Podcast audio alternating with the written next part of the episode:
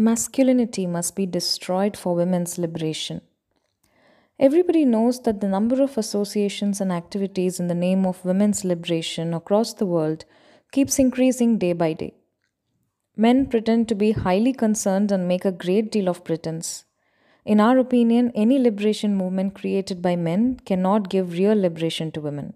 We think that not only do the current movements for women's liberation being run by men not yield any benefit, but they also continue to strengthen the restrictions that enable the enslavement of women. This is like the situation where Brahmins and foreigners who consider only Brahmins to be the representatives of this country appear to work for the liberation of the Dravidian people, as a consequence of which the enslavement of the Dravidian people and the restrictions ensuring that they never attain liberation gain strength day by day. And this is like the situation where the Brahmins and the Aryan Orthodoxists donned the garb of reform and equality to infiltrate the freedom reform movement.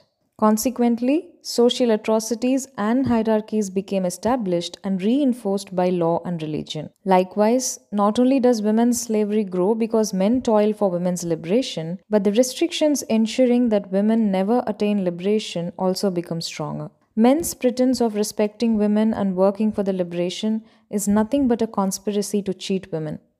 Will rats be liberated because of cats? Will goats and cocks be liberated because of foxes? Will the wealth of Indians increase because of the British?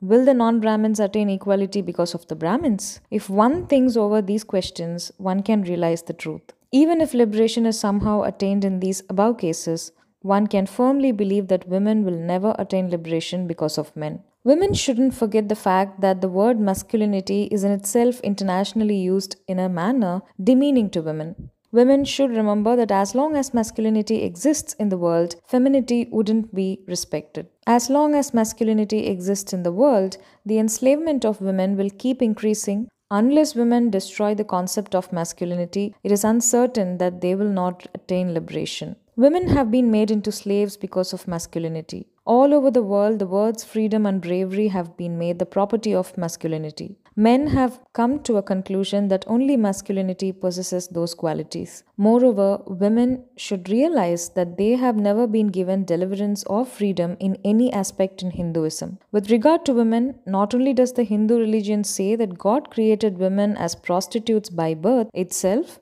but also that they should never be given independence consequently. Therefore, it says that women should be under the control of their father in childhood and under the control of their children in their old age. The Shastras and Puranas of Hinduism say that Arundhati and Draupadi proved their divinity by their statement Women can be chaste only if there are no men, no hidden locations, and no darkness. There are many such evidences in the religious texts. Their scheme is nothing but to make women the slaves of men. If women and men look at it from a neutral perspective, they will understand that women were made slaves because of men. All men consider masculinity and the enslavement of women to have been created by God, and the enslavement of women has gained strength because even women hold this true on the basis of tradition. If the birth based hierarchy among people should be destroyed, it is essential to burn the Hindu religious doctrine that teach it. Likewise, if women have to attain true liberation, it is essential to destroy the concept of godliness that is responsible for the God created masculinity and femininity. Presently, women are being greater barriers to women's liberation than men. This is because even now women fail to think that they're capable of having a complete freedom like men. They think that their physical characteristics are an indication that God has made them as slaves of men. That is, every woman thinks that men may live without women, but women cannot live without men. If we look at the cause of such reasoning, it is because they are unable to prove to themselves that they can live without men since they have the trouble of childbearing. And because men don't have the trouble of childbearing, they feel that men can live without women. Moreover, since they depend on others due to the burden of childbearing, it's responsible it is possible for male domination to be formed there. So, for the true liberation of women, the problem of childbearing should be totally destroyed. Unless that problem is destroyed, women cannot attain true liberation even if they are going to keep husbands on a payroll. Since no one has said this before, the public will consider this statement to be a great foolishness. Still, Except through this path, that is the path of liberating women from the trouble of childbearing, masculinity cannot be destroyed in any other way. Moreover, it is indisputable that women will not attain liberation through other means. A few people may say that it is against nature. While all other plants and animals lead a life according to nature, only human beings lead a life against nature that is mostly artificial. So nothing would be lost by behaving unnaturally, even in this aspect, for the sake of ensuing benefits. Apart from this, a few people would come forth and talk about justice and fairness. They would say that if women stop bearing children, the world will not develop. The human race will not reproduce itself. What difficulty would fall upon women if the world doesn't increase? What danger could befall women if the human race doesn't multiply?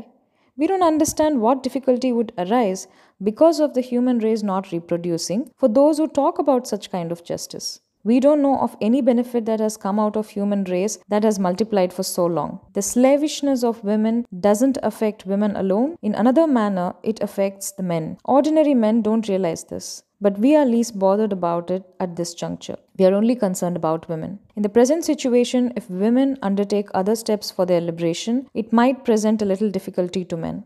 But if women are not going to have children, men will not have any hardship or loss. Moreover, they will also prefer it. Because to a great level, a man is unable to be honest and independent only because he has children.